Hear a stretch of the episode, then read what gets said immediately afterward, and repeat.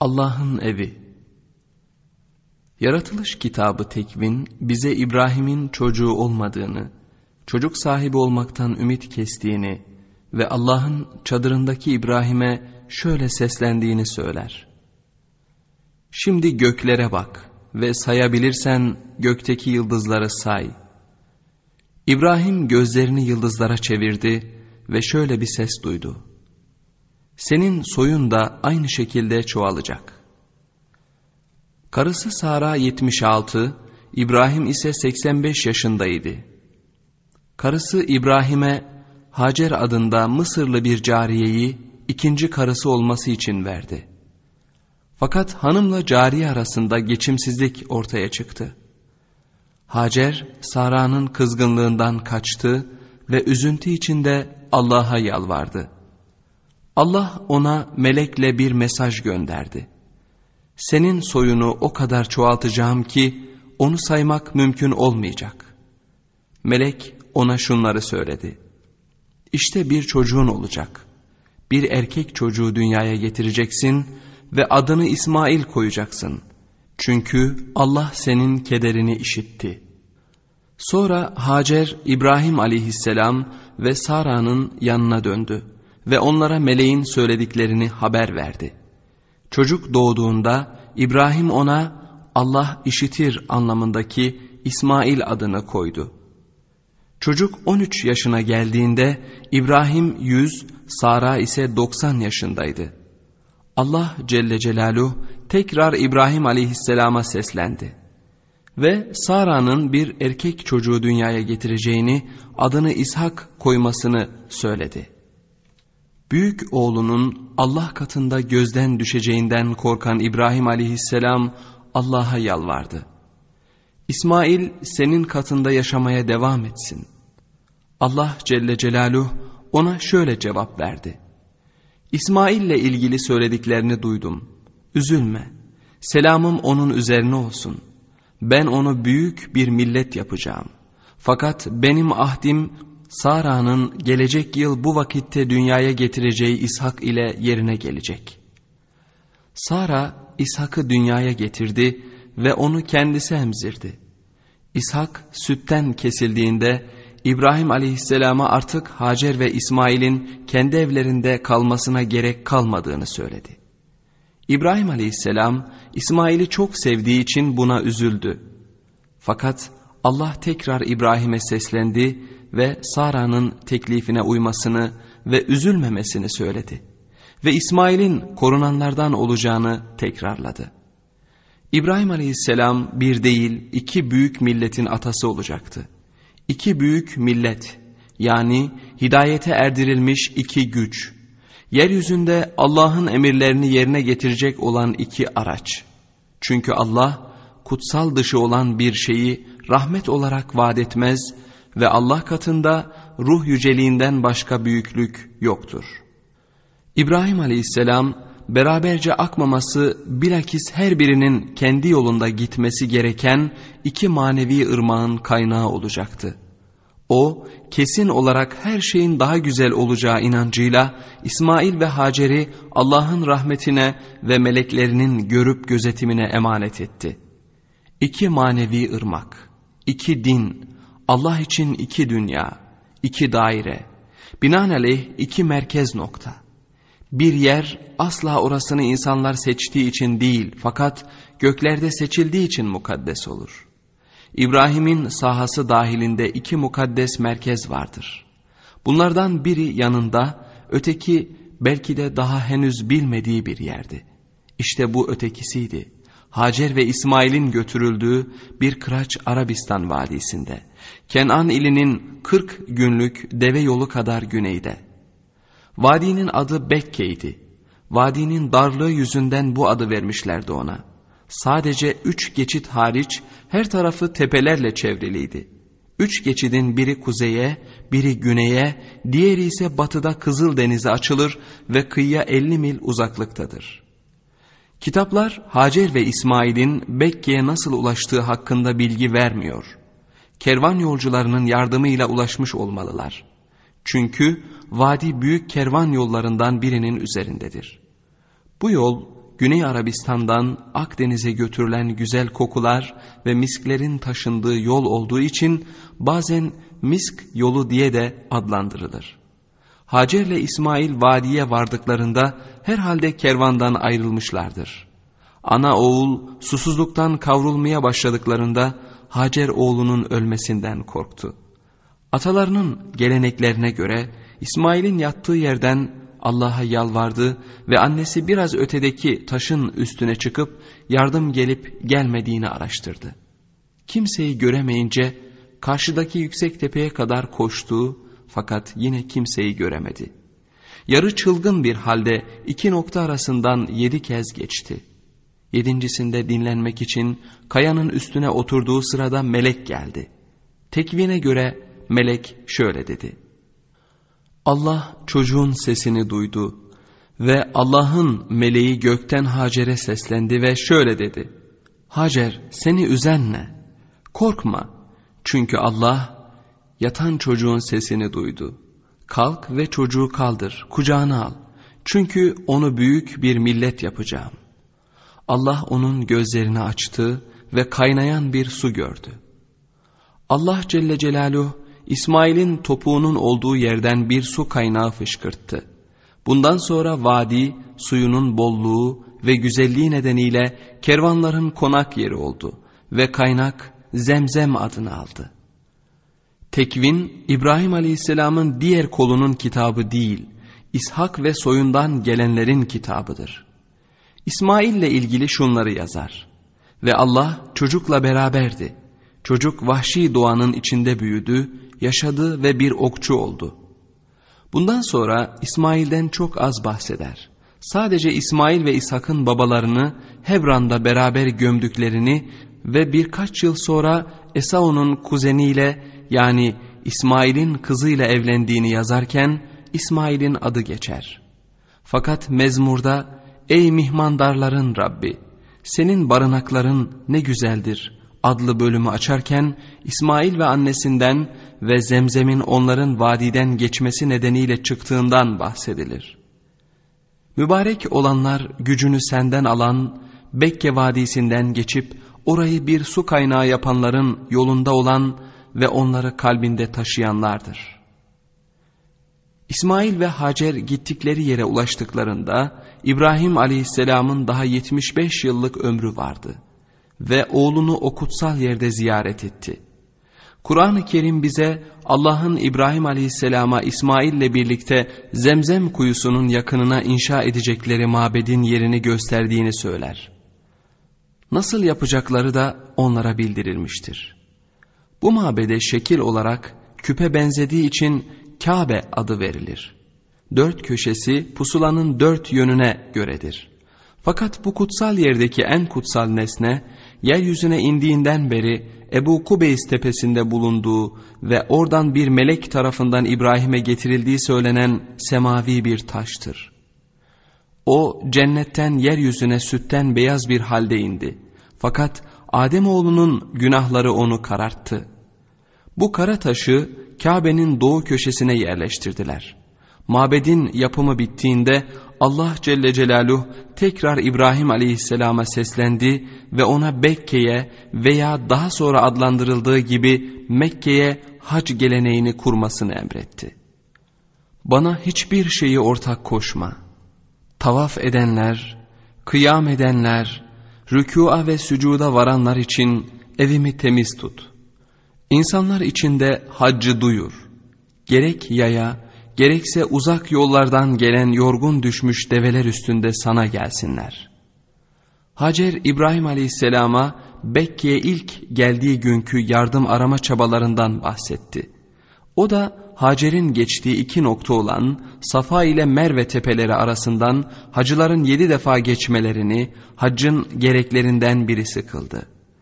Daha sonra İbrahim aleyhisselam büyük bir ihtimalle Kenan'da etrafındaki geniş otaklara, buğday ve arpa tarlalarına bakarak şöyle dua etti. Rabbimiz, gerçekten ben çocuklarımdan bir kısmını Beyti Haram yanında ikini olmayan bir vadiye yerleştirdim. Rabbimiz, dosdoğru namazı kılsınlar diye öyle yaptım. Böylelikle sen insanların bir kısmının kalplerini onlara ilgi duyar kıl ve onları bir takım ürünlerinden rızıklandır. Umulur ki şükrederler.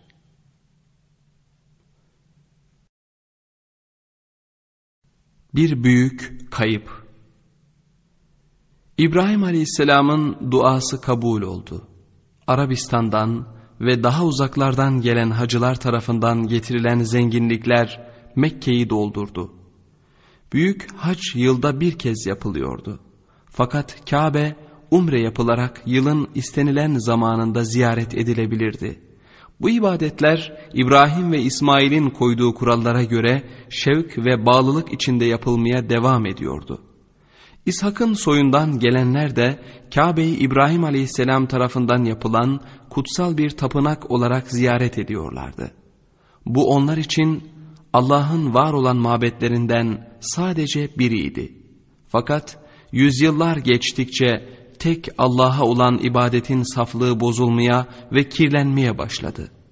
İsmail'in soyundan gelenler Mekke vadisine sığmayacak kadar çoğaldılar. Uzaklara göç edenler bu kutsal tapınaktan taşlar alıp Kabe adına onlara saygı gösterdiler. Daha sonraları komşu putperest toplulukların etkisiyle bu taşlara putlar da eklendi. Ve sonunda hacılar bu putları Mekke'ye de taşımaya başladılar. Bu putlar Kabe'nin çevresine yerleştirildi. İşte o zaman Yahudiler İbrahim'in tapınağını ziyaret etmemeye başladılar. Putperestler putlarının Allah ile insan arasında aracılık yaptığını savunuyorlardı. Bu nedenle Allah ile olan ilişkileri günden güne azaldı ve Allah onların hayatından uzaklaştıkça ahirete olan inançları azaldı. Sonunda çoğu ölümden sonraki yaşama inanmamaya başladı. Fakat gerçeği görebilenler için onların hak yoldan saptığını gösterir birçok delil vardı. Artık zemzem kuyusuna önem vermiyorlardı. Nerede olduğunu bile unutmuşlardı. Bunun asıl sorumlusu Yemen'den gelen cürhümilerdi. Onlar Mekke'nin yöneticiliği görevini üstlenmiş, İbrahim Aleyhisselam'ın soyundan gelenler de bunu kabullenmişlerdi. Çünkü İsmail'in ikinci karısı bir cürhümi idi. Fakat cürhümiler her türlü adaletsizliği uygulamaya başladığında diğer kabileler onları Mekke'den kovdular. Cürhümiler ayrılmadan önce zemzem kuyusunu doldurdular ve üstünü örttüler. Şüphesiz bunu intikam almak için kinlerinden yaptılar. Fakat yıllardan beri hacıların Kabe'ye getirdiği mücevherleri geri dönüp zengin olmak için gömdüler ve üstünü kumla kapladıkları da olasıdır. Onların görevini yani Mekke'nin yöneticiliğini Huza kabilesi üstlendi. Bu kabile İsmail'in soyundan gelen Yemen'e göç eden daha sonra tekrar kuzeye dönen bir Arap kabilesidir. Fakat Huza'da atalarına verilen bu harika suyun kaynağını araştırmadı. Çünkü o günlerde Mekke'de başka kuyular kazılmış ve Allah'ın bu hediyesi bir ihtiyaç olmaktan çıkmış, kutsal kuyu yarı unutulmuş bir hatıra olarak kalmıştı.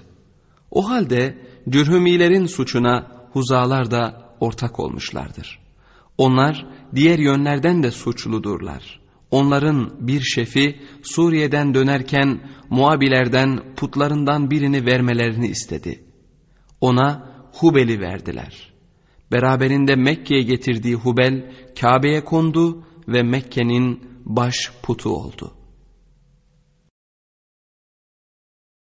Vadideki Kureyş İbrahim Aleyhisselam'ın soyundan gelen en güçlü Arap kavimlerinden biri de Kureyş idi. İsa'dan yaklaşık 400 yıl sonra Kureyş'ten Kusay, Huza'nın lideri Huleyl'in kızıyla evlendi. Huleyl damadını kendi oğullarına tercih etti. Çünkü Kusay zamanının Arapları arasında sivrilmiş bir şahsiyetti. Huleyl'in ölümünden sonra şiddetli bir çarpışma oldu ve sonunda Mekke'nin yöneticiliği ve Kabe'nin koruyuculuğu Kusay'a verildi. Bunun üzerine Kusay, yakın akrabaları olan Kureyşlileri kardeşi Zühre, amcası Teym, diğer bir amcasının oğlu olan Mahzum ve daha uzak olan birkaç kuzenini vadiye getirdi ve mabedin yakınına yerleştirdi. Bunlar ve yakınları Vadi Kureyşleri, Kusay'ın daha uzak akrabaları olan ve çevredeki tepelerde yerleşmiş olanlar ise civar Kureyşleri olarak tanınır. Kusay bu iki kabileyi de kral gibi yönetir ve vergi alır, bu parayla da kendilerini besleyemeyecek kadar fakir olan hacıları doyururdu. Bu zamana kadar mabedin koruyucuları onun çevresinde çadırlarda kalıyorlardı. Fakat Kusay onlara kendilerine evler yapmalarını söyledi. Kendisi de Darun Nedve adıyla tanınan geniş bir ev yaptı. Her şey ahenkliydi. Fakat karışıklıklar çıkmak üzereydi. Kusay soyunun belirgin özelliklerinden birisi de her nesilde bir tek seçkin kişinin tüm kavme hükmetmesiydi. Kusay'ın dört oğlundan en şerefli ve tanınmış olanı Abdülmenaf'tı. Fakat Kusay en büyük oğlu Abdüddar'ı içlerinde en az yetenekli olmasına rağmen diğerlerine tercih etti ve ölümünden kısa bir süre önce ona şunları söyledi. Oğlum, insanlar onları senden daha şerefli kabul etseler de seni onların seviyesine çıkaracağım. Sen açmadıkça Kabe'ye kimse giremeyecek. Kureyş'in savaş sancağı senin ellerinde olacak. Sen izin vermedikçe hiçbir hacı Mekke'de içecek su bulamayacak. Sen vermedikçe hiçbir yiyecek bulamayacak. Kureyş senin evinden başka yerde bir meselede anlaşamayacak. Kendi hak ve güçlerinin tümüyle birlikte Darun Nedve'nin sahipliğini de ona verdi. Evlada yakışır bir şekilde Abdülmenaf babasının dileklerini tartışmasız kabul etti.'' Fakat bir sonraki nesilde Kureyş'in yarısı gününün en ileri gelen adamı olan Abdülmenaf'ın oğlu Haşim'in etrafında toplandılar ve hakların Abdüddar sülalesinden Haşim'in kendi sülalesine aktarılmasını istediler. Haşim ve kardeşlerini destekleyenler Zühre ve Teym'in torunları ve en yaşlı grup hariç tüm Kusay soyundan gelenlerdi. Mahzum'un soyundan gelenler ve diğer uzak kuzenler hakların Abdüddar'da kalması gerektiğini savundular. Duygular o kadar şiddetlendi ki Abdülmenaf soyundan bir grup kadın bir kase güzel koku getirip Kabe'nin yanına koydular. Haşim kardeşleri ve diğer taraftarları ellerini bu kaseye daldırıp birbirlerini bırakmayacaklarına dair and içtiler ve bu anlaşmayı teyit etmek için kokulu ellerini Kabe'nin taşlarına sürttüler.'' İşte bu grup güzel kokanlar diye anıldı.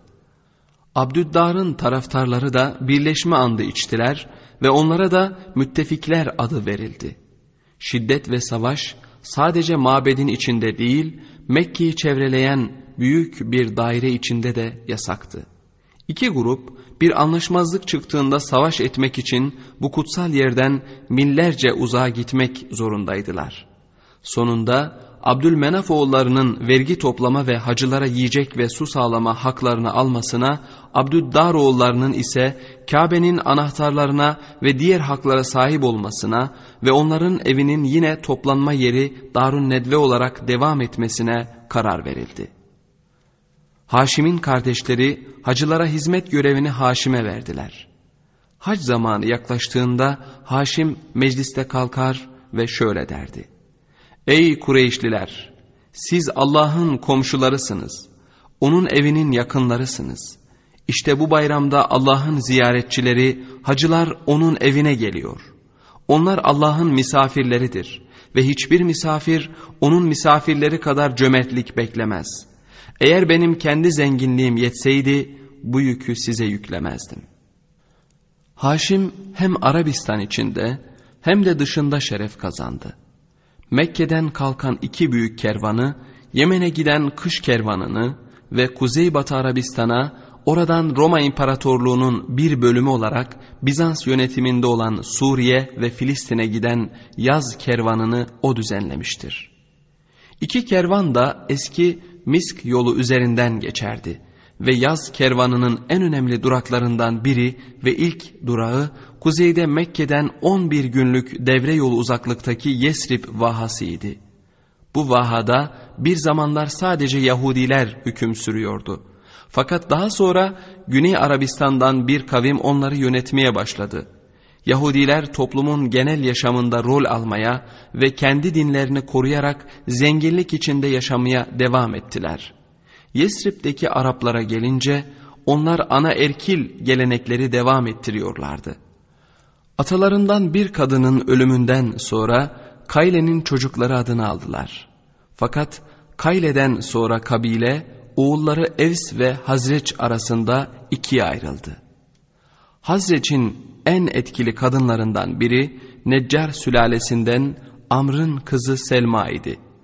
Haşim onunla evlenmek istedi.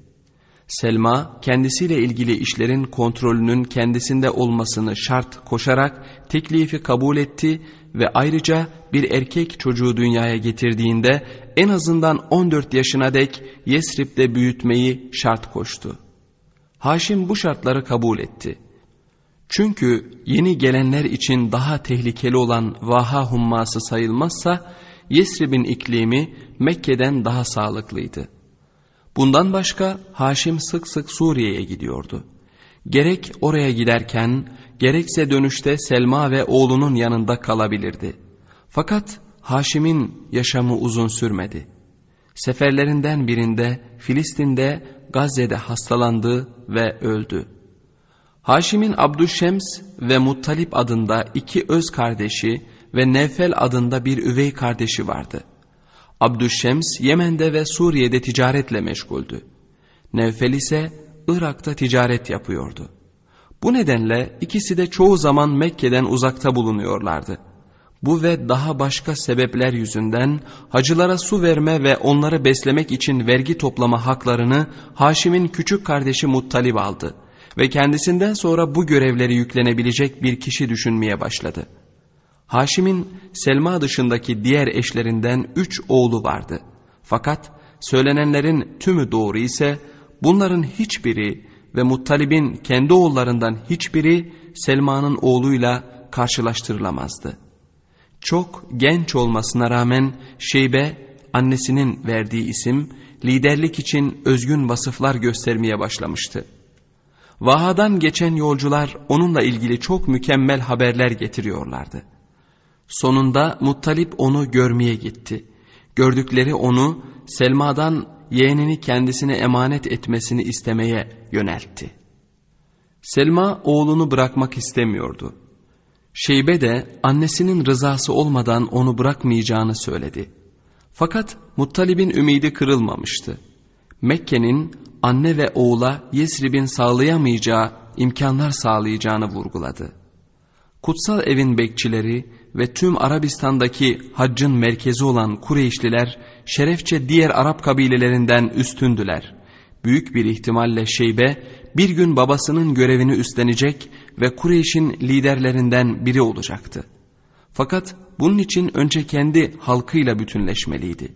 Dışarıdan gelen bir göçmen böyle bir şerefe tabii ki hak kazanamazdı. Selma onun öne sürdüğü düşüncelerden çok etkilendi.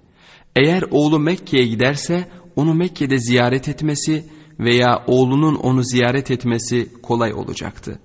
Bu nedenle onun gitmesine izin verdi.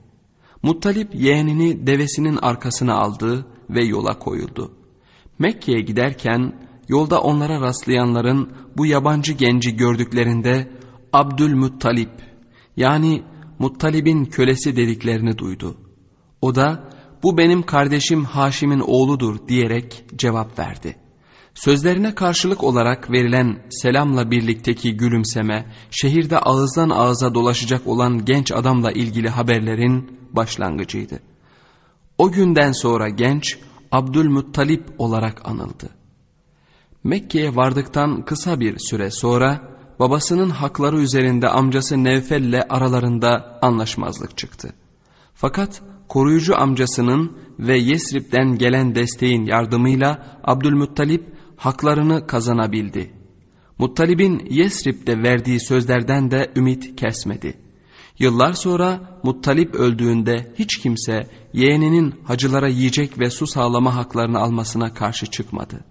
Onun bu işi becermekte amcasını ve babasını bile geçtiği söylenirdi. Bir kaybın tekrar bulunuşu Kabe'nin kuzeybatı yönünde bitişik, alçak, yarı dairesel bir duvarla çevrilmiş bir bölüm vardı. Duvarın iki ucu Kabe'nin kuzey ve batı köşelerine birleşmeyecek kadar kısadır. Ve bu da hacılara geçiş sağlar. Fakat hacıların çoğu tavaflarını bu noktada geniş alırlar ve duvarın dışında tavaf ederler.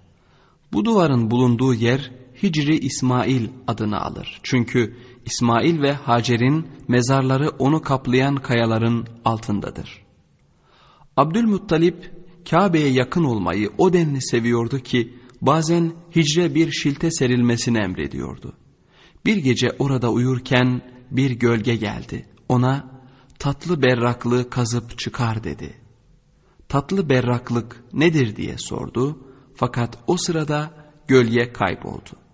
Buna rağmen uyandığında ruhunda bir hafiflik ve mutluluk duydu. Bu nedenle ertesi geceyi de orada geçirmeye karar verdi. Ziyaretçi tekrar geldi ve haydi kaz dedi. Fakat Abdülmuttalip yine sorusuna cevap alamadı. Üçüncü gece ona şöyle söylendi. Saklanmış hazineleri kaz. Abdülmuttalib'in onların ne olduğunu sorması üzerine yine konuşan yok oldu. Fakat dördüncü gece emir zemzem kaz idi ve bu kez zemzem nedir sorusuna konuşan şu cevabı verdi. Onu kaz, pişman olmayacaksın çünkü o mirastır. Senin büyük atalarından, o hiçbir zaman kurumaz ve tüm hacıları sulamana yeter. Daha sonra konuşan ona kan, gübre, karınca yuvası ve gagalı, kuzguni kuşların bulunduğu bir yer aramasını söyledi. Ona Allah'ın hacılarını tüm hac boyunca sulayacak temiz akan su için dua etmesi söylendi. Güneş doğarken Abdülmuttalip kalktı ve Iraki köşe adı verilen Kabe'nin kuzey köşesinde hicri terk etti. Kuzeybatı duvarı boyunca diğer köşedeki Kabe'nin kapısına doğru yürüdü. Birkaç adım gittikten sonra durdu, doğu köşesindeki Hacerül Esved'i öptü. Oradan tavafa başladı. Tekrar Iraki köşeden hicre, oradan batı köşesine. Suriye köşesi, oradan da güneydeki Yemen köşesine gitti. İbrahim'in soyundan gelenler, İshak oğulları olsun, İsmail oğulları olsun, mabedi güneşin tersi yönünde tavaf ederler. Yemen köşesinden Hacerül Esved'e doğru yürüdüğünde Ebu Kubeys tepesini ve sarı ışıkta keskin çizgileriyle belli olan diğer tepeleri görebiliyordu. Mabedin etrafında yedi kez döndü. Her dönüşünde ışık daha parlaklaşıyordu. Çünkü Arabistan'da alacakaranlık ile şafağın arası çok kısadır. Tavafı tamamladıktan sonra Hacerül Esved'den Kabe'nin kapısına gitti. Kilide asılı olan metal halkayı tutarak kendisine öğretilen duayı okudu. Yakınında kumun üstünde kanat ve kuş sesleri duydu. Bir başka kuş daha göründü. Abdülmuttalip ibadetini bitirip kuşların kapının karşısında yaklaşık yüz yıldan beri duran kayalara doğru ilerleyişini seyretti. Bu kayalar put olarak kabul edilmişti ve Kureyşliler kurbanlarını bu iki kaya arasında kesiyorlardı. Kuşlar gibi Abdülmuttalip de kayaların arasında kan olduğunu biliyordu. Gübre de vardı. Oraya yaklaştığında bir karınca yuvasının da var olduğunu gördü. Eve gitti ve biri oğlu Haris, biri de kendisi için iki kazma aldı. Kazma sesleri ve garip görüntü çünkü burası her taraftan rahatlıkla görülebilirdi. Kalabalığı onların yanına çekti. Abdülmuttalib'e duyulan büyük saygıya rağmen kurbanların kesildiği bu putların dibini kazmanın hürmetsizlik olduğunu ve Abdülmuttalib'in kazmayı bırakmasını söyleyenler çıktı. O durmayacağını, Harise arkasında bekleyip kimsenin müdahale etmesine izin vermemesini söyledi. Bu heyecanlı ve sihirli bir andı. Sonuç güzel çıkmayabilirdi. Fakat iki Haşimi kararlı ve birlik içindeydiler. Seyredenler ise şaşkınlık içindeydi. Isaf ve Naile adındaki bu iki put Mekke putları arasında yüksek bir yere sahip değildi. Hatta onların Kabe'yi pislettikleri için taşa çevrilmiş cürhümi bir kadınla bir erkek olduğu bile söyleniyordu. Bu nedenle Abdülmuttalib'i durdurmak için hiçbir aktif hareket meydana gelmedi. O kuyuyu kaplayan kayayla karşılaşıp Rabbine şükrettiği sırada kalabalığın bir kısmı oradan ayrılmak üzereydi. Kalabalık tekrar toplandı ve çoğaldı. O cürhümlerin gömdüğü hazineleri çıkarırken herkes bunlar üzerinde kendine pay çıkarmaya çalışıyordu. Abdülmuttalip bu hazinelerin kendisine mi, topluluğa mı yoksa Kabe'ye mi kalacağı konusunda Kur'a çekilmesine karar verdi. Şüpheli bir şeye karar vermekte kullanılan bu usul kabul edilmiş bir gelenekti. Bu gelenek Kabe'de Muabi putu Hubel önünde ok çekerek uygulanıyordu. Bu çekilişte hazinenin bir kısmı Kabe'ye bir kısmı da Abdülmuttalib'e çıktı ve Kureyş'e hiçbir şey çıkmadı. Aynı zamanda zemzem üzerindeki kontrolün Haşimilerde olmasına karar verildi. Çünkü hacılara su sağlamak onların göreviydi. Bir oğul kurban etmeye içilen and. Abdülmuttalip cömertliği ve akıllılığı ile Kureyş'ten saygı görüyordu. O çok yakışıklı bir adamdı. Etkili bir görünüşü vardı. Zengin oluşu da kendini şanslı saymasının nedenlerinden biriydi. Bütün bunların üstüne zemzemin tekrar inşa edilmesine vesile olan seçilmiş kişi olması da ekleniyordu. Bu lütufları için Allah'a çok minnettardı. Fakat zemzem kuyusunu kazmayı durdurması söylendiğinde ruhu bir takım düşüncelerle sıkılmıştı. Her şey iyi gitmişti Allah'a şükür. Fakat daha önce bir oğul sahibi olmanın eksikliğini hiç bu kadar hissetmemişti. Örneğin Abdüşşems kabilesinin başı kuzeni Umeyye'ye birçok erkek evlat lütfetmişti ve eğer kuyuyu kazan Mahzum'un reisi Mugire olsaydı oğulları onun etrafında büyük ve güçlü daire oluşturabilirdi. Oysa kendisi birden fazla karısı olmasına rağmen onu destekleyecek bir tek erkek çocuğa sahipti. Buna alışmıştı. Fakat kendisine zemzemi veren Allah onu başka yönlerde de yüceltebilirdi. Bu yeni lütfun verdiği şevkle Rabbine daha fazla erkek çocuk vermesi için dua etti. Duasına eğer o on evlat verirse ve hepsi de büyüyüp bülü çağına gelirse onlardan birini Kabe'de kurban edeceğini de ekledi. Duası kabul olmuştu. Yıllar geçmiş ve dokuz oğlu daha olmuştu. O andı içtiğinde bu ona çok uzak bir ihtimal gibi görünmüştü. Fakat Abdullah dışındaki tüm oğulları büyüdüğünde içtiği ant düşüncelerinde yer etmeye başladı. Bütün oğullarıyla iftihar ediyordu. Fakat içlerinde en çok Abdullah'ı sevdiği açıktı. Belki Rabbi de bu çocuğu seçmiş ve ona bu belirgin güzellik ve iyilikleri vermişti. Belki de onun kurban edilmesini istiyordu. Ne olursa olsun Abdülmuttalip sözünün eri bir insandı. Sözünden dönmeyi hiçbir zaman düşünmemişti. O aynı zamanda çok adaletli bir insandı ve sorumluluklarının farkındaydı. Hangi oğlunu kurban edeceğini seçme yükünü kendi üstüne alamazdı. Bu nedenle Abdullah büyüdüğünde on oğlunu da çevresine topladı ve onlara Rabbine verdiği sözden bahsetti. Sözünü yerine getirebilmesi için onlardan yardım istedi. Ona boyun eğmekten başka seçenekleri yoktu. Babalarının sözü kendi sözleriydi ve ona ne yapmaları gerektiğini sordular. Babaları onlara her birinin bir ok üzerine kendi işaretlerini koymalarını söyledi.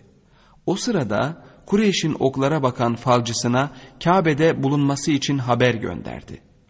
Oğullarını kutsal eve soktu ve falcıya verdiği sözden bahsetti. Her oğul kendi okunu hazırladı ve Abdülmuttalip Hubel'in yanında yerini aldı. Yanında getirdiği büyük bıçağı çıkardı ve Allah'a dua etmeye başladı. Oklar çekildi. Çıkan Abdullah'ın okuydu. Babası bir eliyle onu, diğer eliyle de bıçağı tutarak onu kapıya doğru sürükledi. Kendisine düşünme payı bırakmak istemezcesine kurban edeceği uygun bir yer arıyordu. Fakat o evindeki kadınları özellikle de Abdullah'ın annesi Fatıma'yı hesaba katmamıştı. Diğer hanımları Mekke dışındaki kabilelerdendi. Bu nedenle Mekke üzerinde etkileri çok azdı. Fakat Fatıma en güçlü kabilelerden biri olan Mahzum kabilesindendi. Yani bir Kureyşliydi. Bunun yanı sıra anne tarafından Kusay'ın oğullarından Abd'a bağlıydı. Fatıma'nın tüm ailesi bir yardım gerektiğinde müdahale edebilecek kadar yakındaydılar. On oğlundan üçü Fatıma'dandı. Zübeyir, Ebu Talip ve Abdullah.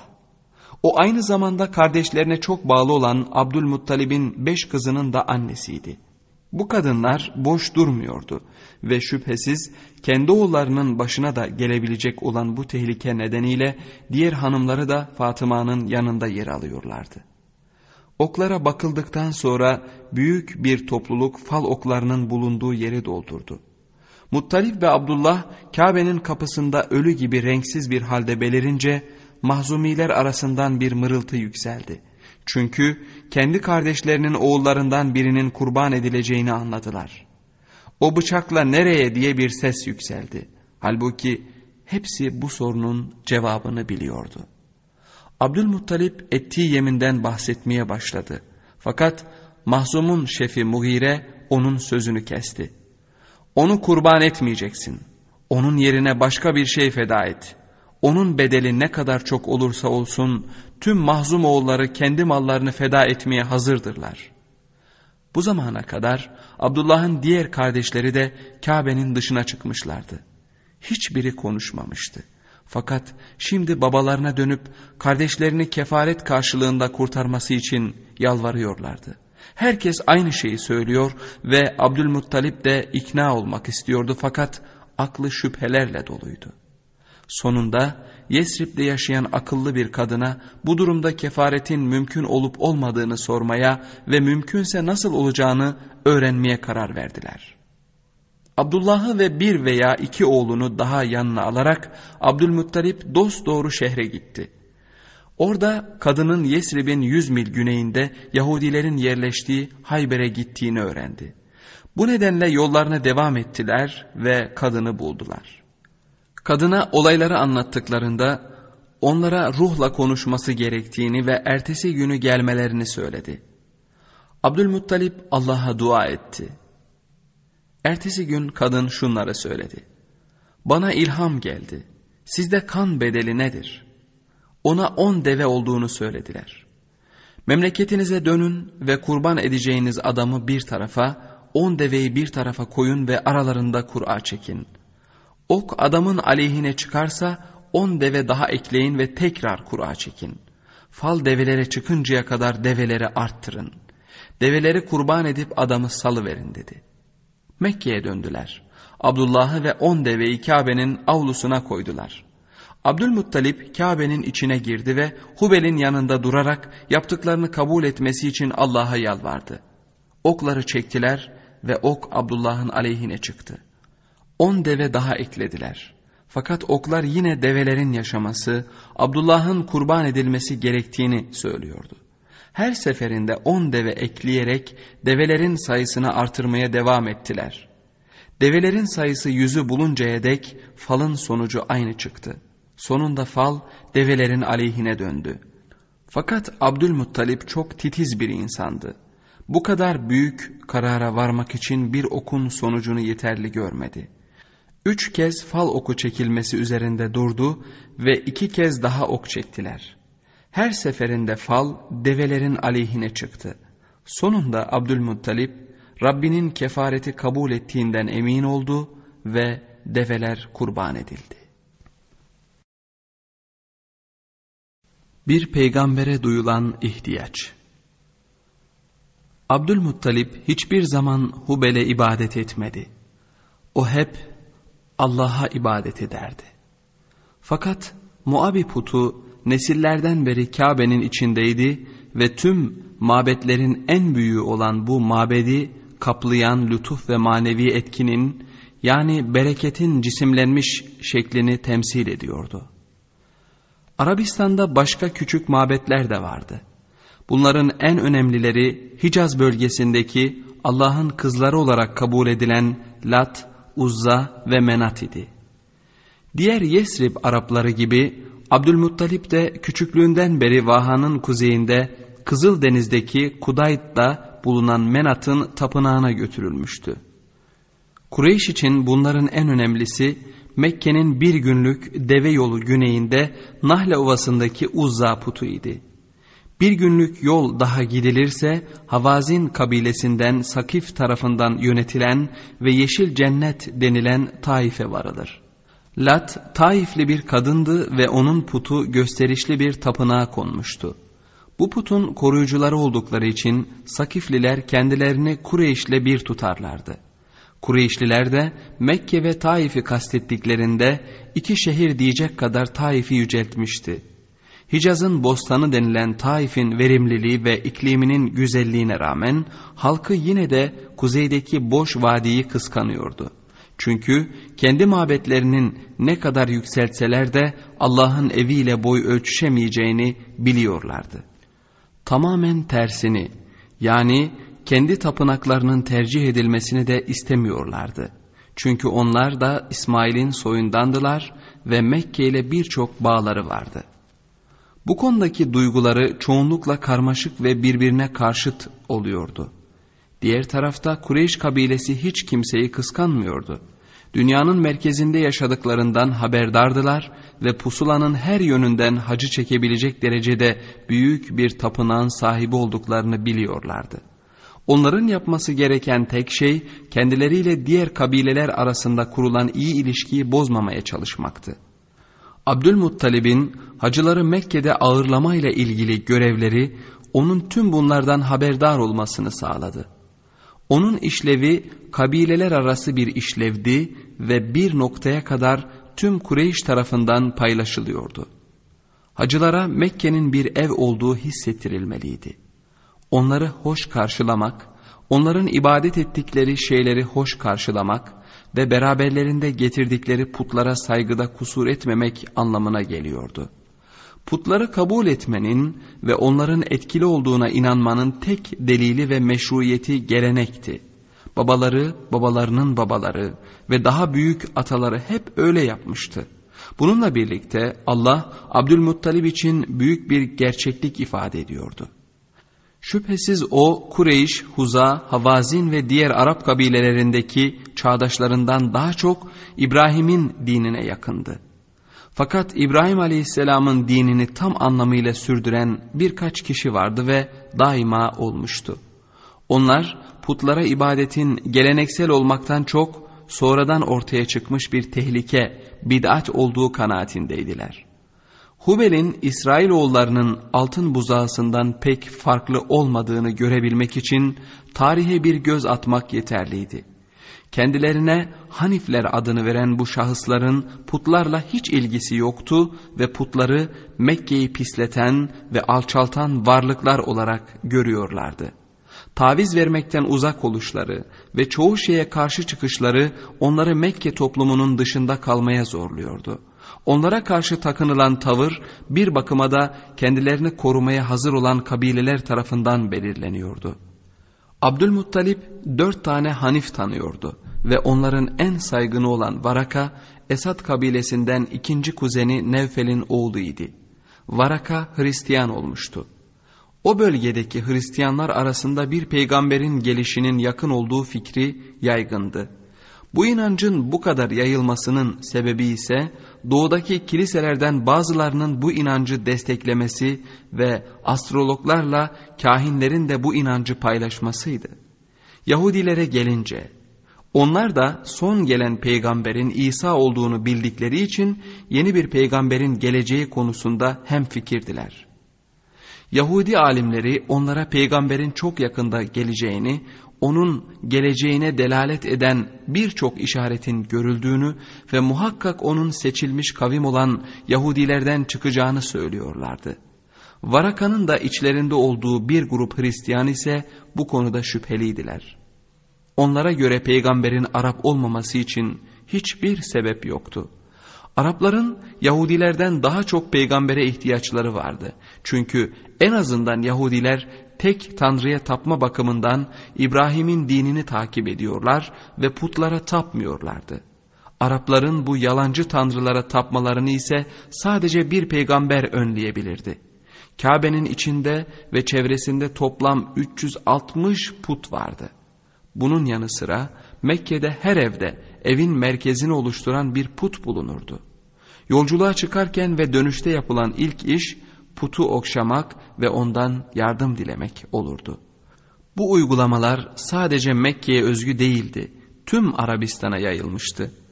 Bazı yerleşik Hristiyan Arap topluluklarının var olduğu da bir gerçekti. Güneyde Necran ve Yemen'de, kuzeyde ise Suriye kıyılarında bulunuyorlardı. Fakat tüm Akdeniz'i ve Avrupa'yı değiştiren Allah'ın son vahyi İsa aleyhisselam 600 yıldan beri Mekke vadisindeki putperest topluluk üzerinde hiçbir önemli etkiye sahip olmamıştı. Hicaz Arapları ve doğusundaki geniş Necd ovasındaki Araplar İncil'lerin mesajına kapalı gibi görünüyordu. Kureyş ve diğer putperest kabileler Hristiyanlara düşman değildirler. Hristiyanlar bazen İbrahim'in mabedini ziyarete gelirler ve Araplar tarafından diğer hacılar gibi ağırlanırlardı. Hatta bir Hristiyanın Kabe'nin içinde Meryem ve İsa portresi boyamasına izin verilmiş, teşvik bile edilmişti.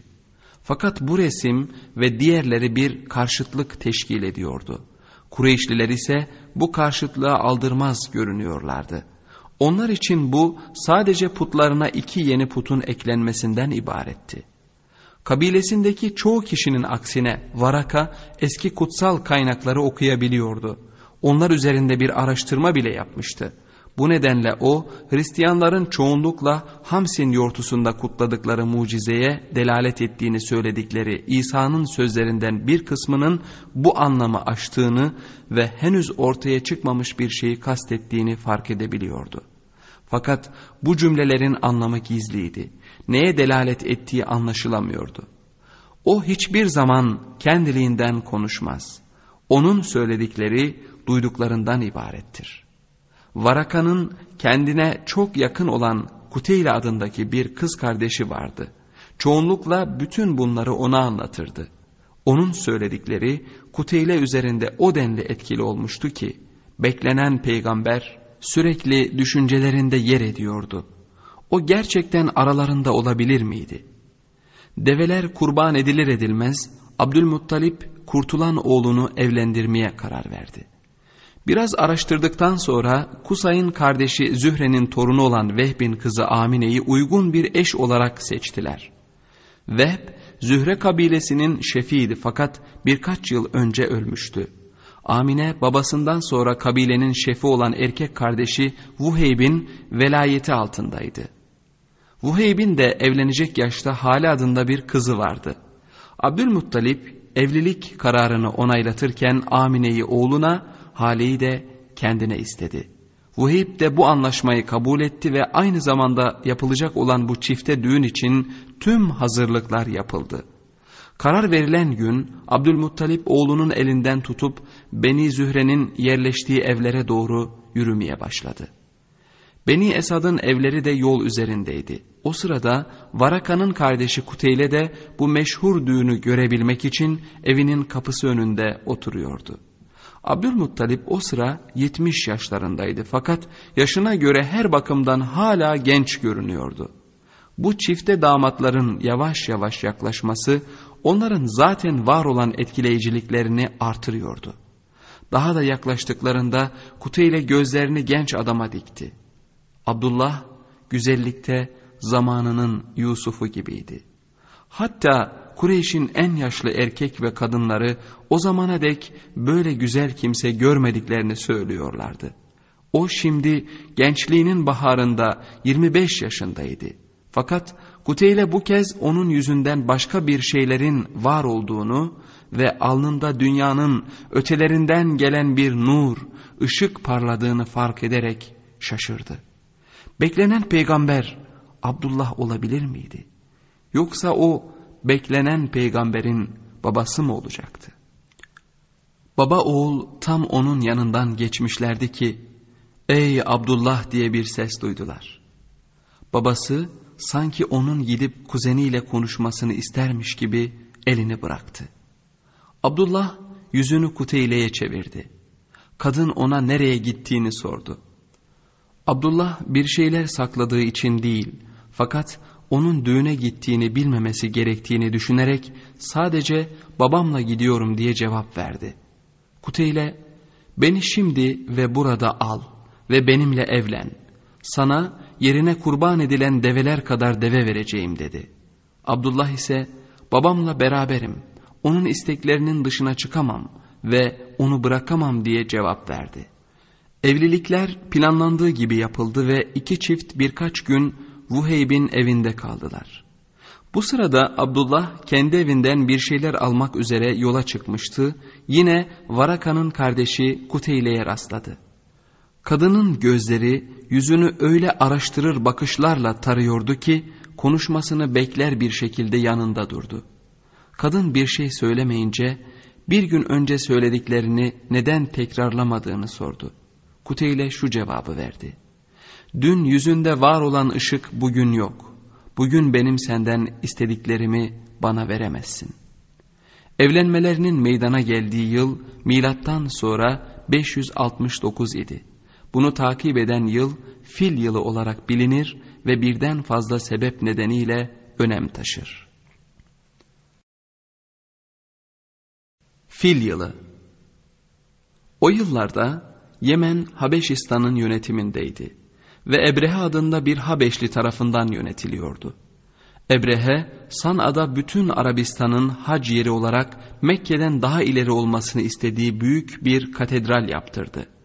Bu katedral için Sabah Melikesi'nin terk edilmiş saraylarından mermerler getirtti, altından haçlar, fil dişi ve abanozdan minberler yaptırttı ve Necaşi'ye şunları yazdı. Kralım, sizden önce hiçbir krala nasip olmayan bir kilise yaptırdım. Sizi ve tüm Arapları bu kiliseye hac etmeye razı edene kadar uğraşacağım. Bu dileğini gizli de tutmuyordu. Bu nedenle Hicaz ve Necd Arapları arasında büyük bir gerginlik ortaya çıkmıştı. Sonunda Kureyş'e yakın kabilelerden biri olan Kinaneli bir adam San'a'ya kiliseyi pisletmek için gitti. Bir gece gizlice gidip sağ salim geri döndü. Ebrehe bunu duyunca Kabe'yi yerle bir etmeye and içti. Hazırlıklarını tamamlayıp büyük bir ordu ile Mekke'ye doğru yola çıktı. Ordunun önünde ise bir fil gidiyordu. San'a'nın kuzeyindeki bir takım Arap kabileleri onu durdurmaya çalıştılar. Fakat Habeşistanlılar onları yendi ve Kesam kabilesinin lideri Nufeil'i esir aldılar. Nufeil hayatına karşılık onlara rehberlik etmeyi kabul etti. Ordu Taif'e vardığında Nufeil'in adamları Ebrehe'nin Kabe yerine kendi tapınakları Lat'ı yıkmasından korkarak onu karşılamaya çıktılar varmak istediği yere henüz ulaşmadığını söyleyip geri kalan yolda onlara rehberlik etmesi için beraberine bir adam verdiler. Ebrehe yanında Nufeyr olmasına rağmen teklifi kabul etti. Fakat yanına verdikleri adam Mekke'ye iki mil kala Muammis'te öldü, onu oraya gömdüler. Araplar bu mezarı bugüne dek hep taşlaya gelmişlerdir. Ebrehe Muammis'te mola verdi ve Mekke tepelerine atlı bir grup gönderdi. Yolda ne bulurlarsa aldılar ve Ebrehe'ye Abdülmuttalib'in 200 devesini de içeren bir sürü gönderdiler. Kureyş ve komşu kabileler savaş konseyi topladılar ve düşmana karşı koymanın bir anlamı olmadığına karar verdiler. O sırada Ebrehe beraberinde oranın şefini getirmesi için Mekke'ye bir elçi gönderdi. Elçi onlara savaş etmek istemediklerini, sadece Kabe'yi yıkacaklarını ve kan dökülmesini istemiyorlarsa şefin kendisiyle birlikte Habeşlilerin karargahına gelmesi gerektiğini söyledi. Haklar ve görevler Abdüddar ve Abdülmenaf sülaleleri arasında bölüştürüldüğünden beri Kureyş'in resmi bir başkanı yoktu. Fakat herkesin fikrinde kabilelerden birinin başkanı Mekke'nin şefi olarak yer etmişti. Bu kez elçi Abdülmuttalib'in evine yöneldi ve Abdülmuttalip oğullarından biriyle beraber elçinin arkasından gitti. Ebrehe onu gördüğünde görünüşünden o denli etkilendi ki selamlamak için ayağa kalktı ve halının üstüne onun yanına oturdu. Ebrehe tercümana Abdülmuttalip'ten bir şey sorup sormak istemediğini öğrenmesini söyledi. Abdülmuttalip askerlerin 200 devesini aldığını ve onları geri vermesi gerektiğini söyledi. Ebrehe biraz şaşırdı ve hayal kırıklığına uğradığını belirtti. Develerinden çok yıkılmak istenen dinini düşünüyor olmalıydı. Abdülmuttalip şu cevabı verdi. Ben develerin sahibiyim. Kabe'nin de onu koruyan bir sahibi vardır. Ebrehe bana karşı koruyamaz dedi. Abdülmuttalip bunu göreceğiz sen bana develerimi geri ver dedi. Ebrehe de develerin geri verilmesi için emir verdi. Abdülmuttalip Mekke'ye döndü ve Kureyşlilere şehrin üzerindeki tepelere çekilmelerini tavsiye etti. Daha sonra ailesinden bir grupla Kabe'ye gitti. Kabe'nin yanında durarak Allah'a, Ebrehe ve askerlerine karşı kendilerine güç vermesi için yalvardılar. Abdülmuttalip de Kabe'nin kapısındaki metal halkaya yapışarak Allah'ım kulun kendi evini korudu, sen de kendi evini koru diye yalvardı. Duayı bitirdikten sonra diğer Kureyşlilerle birlikte Mekke'nin dışındaki tepelere çıktılar, oradan aşağıda ne olup bittiğini görebiliyorlardı.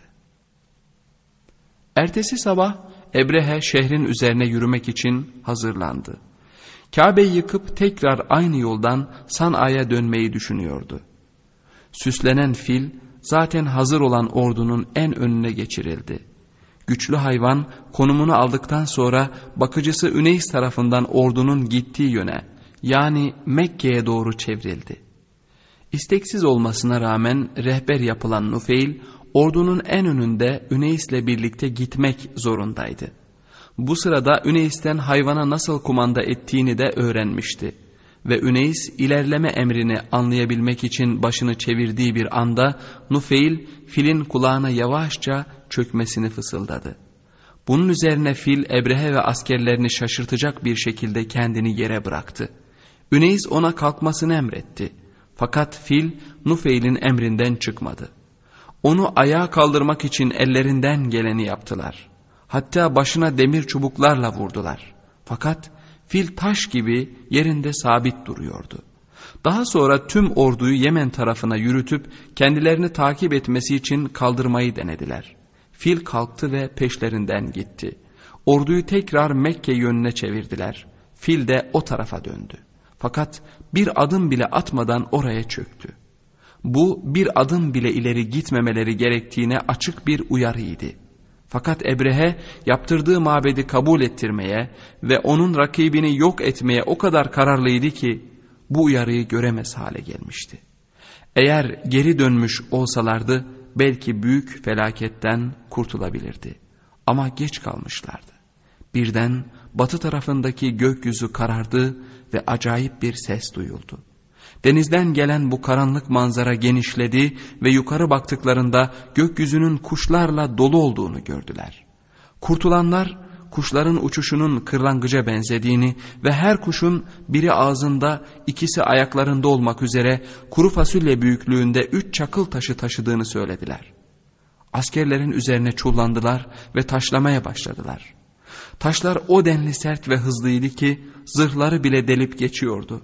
Her beden yavaş yavaş veya aniden çürümeye başlıyordu. Taşlar herkese isabet etmemişti. Üneys ve Fil de bunlar arasındaydı. Kurtulanlardan bir kısmı Hicaz'da kaldı ve çobanlık ederek veya başka işler yaparak geçimlerini sağladılar. Fakat ordunun büyük bir çoğunluğu tekrar Sana'ya döndü. Çoğu yolda öldü. Ebrehe'nin de içinde bulunduğu diğer grup ise Sana'ya vardıktan sonra öldüler.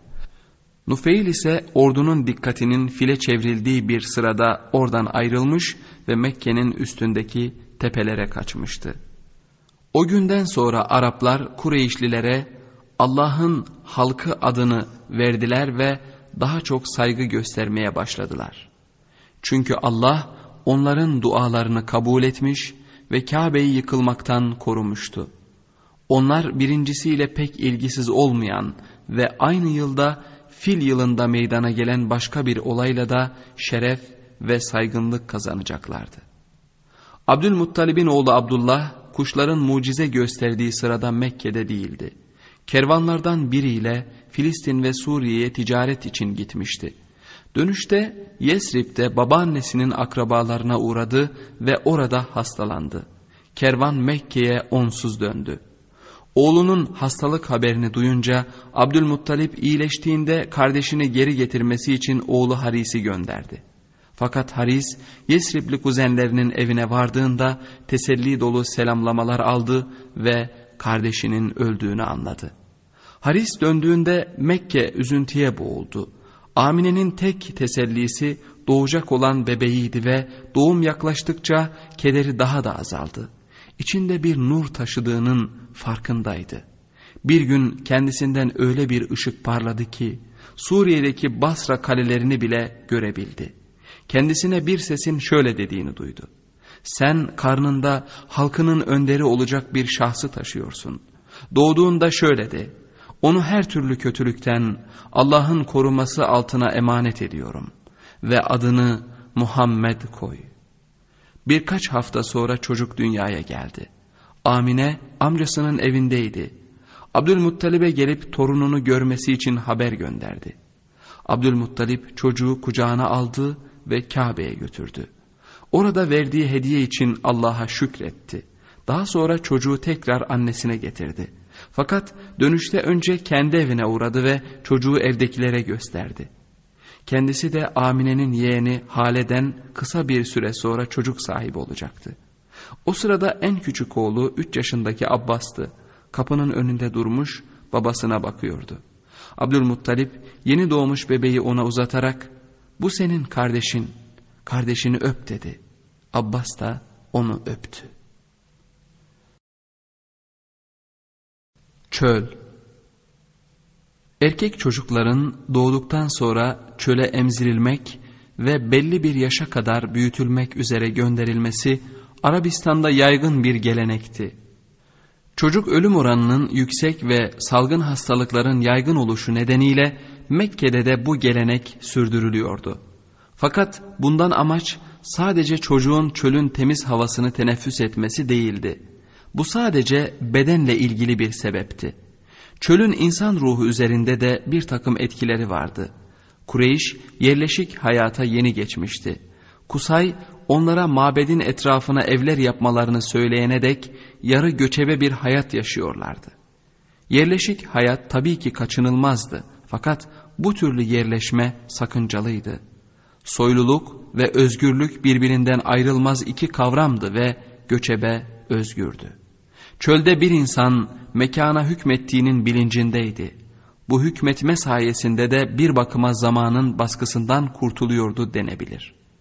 Çöl insanı çadır bozarak dünlerini savabiliyordu.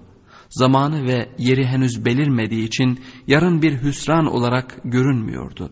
Fakat şehirli insan bir mahpustu. Onun bir yerde sürekli kalmak zorunda oluşu her şeyi çürütüyor ve dün, bugün, yarını zamanın gayesi haline getiriyordu. Şehirler bozulma yerleriydi. Şapşallık ve tembellik onların duvarları arasına gizlenmiş ve insanın uyanık ve tetikte oluşunu köretmek için hazır bekliyorlardı. Orada her şey hatta insanın sahip olduğu en önemli özellik olan dil bile bozuluyordu.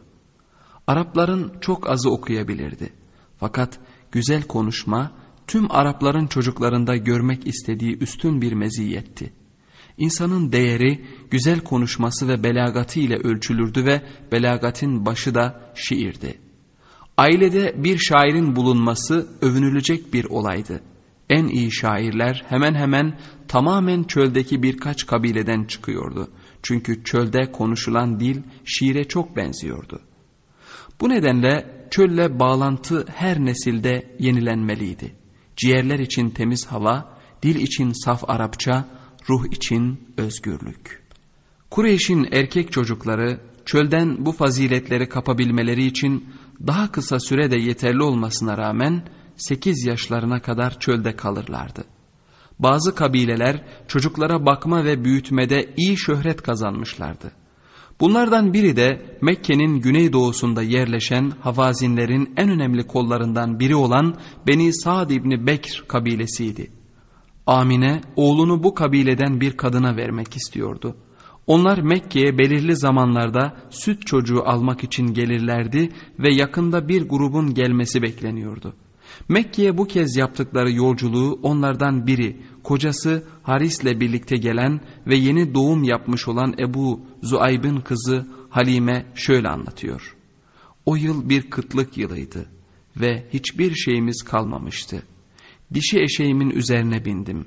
Yanımıza bir damla bile süt vermeyen yaşlı dişi devemizi de aldık. Açlıktan ağlayan küçük oğlumuz yüzünden bütün gece uyuyamadık.''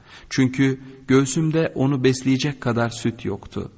Eşeğim o kadar zayıf ve güçsüz idi ki çoğunlukla diğerlerini bekletiyordum. Develerin ve eşeğin beslenip güçlenebilmesi için nasıl bir damla yağmur yağmasını beklediklerini anlattı. Fakat Mekke'ye varana dek hiç yağmur yağmadı. Beni Saatlılar süt çocuğu almak için etrafa bakınmaya başladıklarında Amine orada bulunanlara sırayla oğlunu almaları için teklifte bulundu. Fakat hepsi reddettiler. Halime bunun sebebi çocuğun babasından biraz destek beklememizdi. O bir yetim annesi ve dedesi bize ne sağlayabilir diyerek onu almadık dedi.'' Çocuk emzirmek için doğrudan bir ücret istemiyorlardı. Çünkü çocuğa verilen süt karşılığında para almak şerefsizlik sayılıyordu. Aldıkları karşılık daha dolaylı ve uzun süreye bağlıydı. Şehirlilerle göçebeler arasındaki bu değiş tokuş doğal bir şeydi. Çünkü birinin zengin olduğu konuda diğeri fakirdi. Göçebenin teklif ettiği şey Allah vergisi geleneksel yaşam şekliydi. Habil'in yaşam şekli. Kabil'in oğulları ise ilk şehirleri kuran Kabil'di, zenginliğe ve güce sahiptiler. Bedevi'nin avantajı büyük ailelerden biriyle sürekli bir bağ kurmaktı. Süt anne kendisine ikinci bir anne gibi bağlanacak ve yaşamı boyunca minnettar kalacak bir oğul sahibi oluyordu. O aynı zamanda kendi çocuklarına da kardeş gibi davranacaktı. Bu ilişki sadece sözde bir ilişki değildi. Araplara göre süt de varislik kanallarından biriydi ve emzirenin nitelikleri hemen bebeğe geçerdi. Fakat süt çocuktan büyüyene dek hiçbir şey beklenmezdi. O büyüyene dek çocuğun görevlerini babası yüklenirdi. Bir büyük baba görevler için uzak sayılabilirdi. Bu durumda ise Abdülmuttalib'in yaşlılığı nedeniyle uzun süre yaşayamayacağını biliyorlardı. Öldüğünde torunu değil oğullara miras alacaklardı. Amine ise fakirdi. Çocuğa gelince babası ona zengin bir miras bırakacak kadar yaşamamıştı. Oğluna beş tane deve, küçük bir koyun ve keçi sürüsü ve bir cariyeden başka miras bırakmamıştı. Abdullah'ın oğlu gerçekte büyük bir aileye mensuptu fakat bu yıl teklif edilen en fakir çocuktu. Diğer taraftan süt anne ve ailesinin zengin olmaları beklenmese de çok fakir olmamaları istenirdi. Halime ve kocası arkadaşlar arasında en fakir olanlarıydı. Halime ve diğeri arasında bir seçenek ihtimali olduğunda diğeri tercih ediliyordu. Sonunda Halime dışında bütün Beni Saat kadınları birer çocuk sahibi olmuşlardı. Sadece en fakir süt anne çocuksuz, en fakir çocuk da süt annesiz kalmıştı. Mekke'den ayrılmaya karar verdiğimizde dedi Halime, kocama dedim ki tüm arkadaşlarımın arasında emzirecek bir çocuk bulamadan dönmeyi sevmiyorum. Gidip o yetimi alacağım nasıl istersen dedi. Onun sayesinde Allah bize belki lütfeder. Ondan başka bir bebek bulamadığım için döndüm ve onu aldım. Onu alıp konakladığımız yere döndüm. Onu kucağıma alıp göğsüme yaklaştırdığımda göğsüm onun için sütle doldu. O kendi memesini emdi. Diğerinden de süt kardeşi doydu. Sonra ikisi de uyudular. Kocam yaşlı devemizin yanına gitti. Bir de ne görsün? Memeleri süt doluydu. Onu sağdı ve doyuncaya dek ikimiz de sütten içtik. En güzel gecemizi geçirdik ve sabahleyin kocam bana şöyle dedi. Halime senin aldığın bu çocuk korunmuş bir varlık.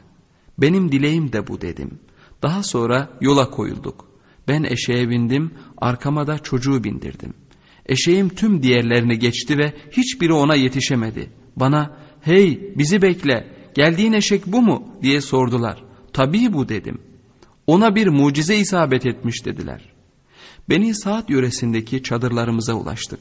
Allah'ın yarattığı yeryüzünde burası kadar kısır ve verimsiz bir toprak daha olduğunu sanmıyorum. Fakat biz çocuğu beraberimizde getirdikten sonra sürümüz her seferinden karnı tok ve sütle dolu olarak eve dönüyordu. Diğerlerinin bir damla bile sütü yokken biz onları sağıp içiyorduk. Komşularımız ise kendi çobanlarına gidin ve onların çobanının otlattığı yerlerde sürüleri otlatın diyorlardı. Yine onların sürüleri aç ve sütsüz dönerken bizimkiler tok ve sütle dolu dönüyorlardı. Çocuk iki yaşına gelip ben onu sütten kesinceye dek Allah'ın bu lütfu devam etti. Çocuk iyi büyüyordu diye devam etti ve diğer çocukların hiçbiri büyümede ona yetişemiyordu. İki yaşına geldiğinde iyi gelişmiş bir çocuktu. Bize getirdiği bereket nedeniyle bizde daha çok kalmasını istememize rağmen onu annesine geri götürdük. Ona şöyle dedim. Küçük oğlumu daha çok güçlenene dek benim yanımda bırak. Çünkü Mekke'de onun salgın hastalıklara yakalanmasından korkuyorum. Onu bize tekrar verene dek annesine ısrar ettik. Dönüşümüzden aylar sonra bir gün o ve kardeşi çadırın arka tarafında kuzularla beraberlerdi. Kardeşi koşarak geldi ve Kureyşli kardeşim beyazlar giymiş iki kişi onu aldılar, yere yatırdılar ve göğsünü açtılar, elleriyle göğsüne karıştırıyorlar dedi. Bunun üzerine ben ve babası onların yanına gittik, onu oturur bulduk. Fakat yüzü solgun görünüyordu. Onu yanımıza çektik ve sana ne oldu oğlum diye sorduk. Şöyle cevap verdi. Beyazlar giymiş iki adam yanıma geldi. Beni yatırdılar ve göğsümü açtılar. İçinde bilmediğim bir şeyi araştırdılar. Halime ve kocası Haris etrafa bakındılar. Fakat insana benzer bir şey göremediler. İki çocuğun söylediğini doğrulayacak bir damla kan veya yara bile yoktu. Sorulan sorular çocuklara söyledikleri şeyden vazgeçiremedi. Çocuğun küçücük göğsünde bir çizik bile yoktu. Normal olmayan tek şey çocuğun sırtında iki kürek kemiğinin ortasındaydı. Küçücük fakat belirgin yuvarlak bir işaret. Sanki bir bardak kapanmış gibi oranın etleri derinin üstünde bir yükseklik meydana getiriyordu. Fakat bu işaret doğuştandı. Daha sonraki yıllarda çocuk bu olayı daha ayrıntılı bir şekilde anlatabiliyordu. Beyazlar giymiş iki adam yanıma geldi. Ellerinde karla dolu altın bir leyen vardı. Sonra beni yatırdılar ve göğsümü açtılar. Kalbimi dışarı çıkardılar. Aynı şekilde onu da ikiye ayırdılar. İçinden siyah bir pıhtıyı alıp attılar. Daha sonra kalbimi ve göğsümü karla yıkadılar. Şunları da ekledi. Meryem ve İsa dışında doğduğu andan itibaren tüm Adem oğullarına şeytan dokunmuştur.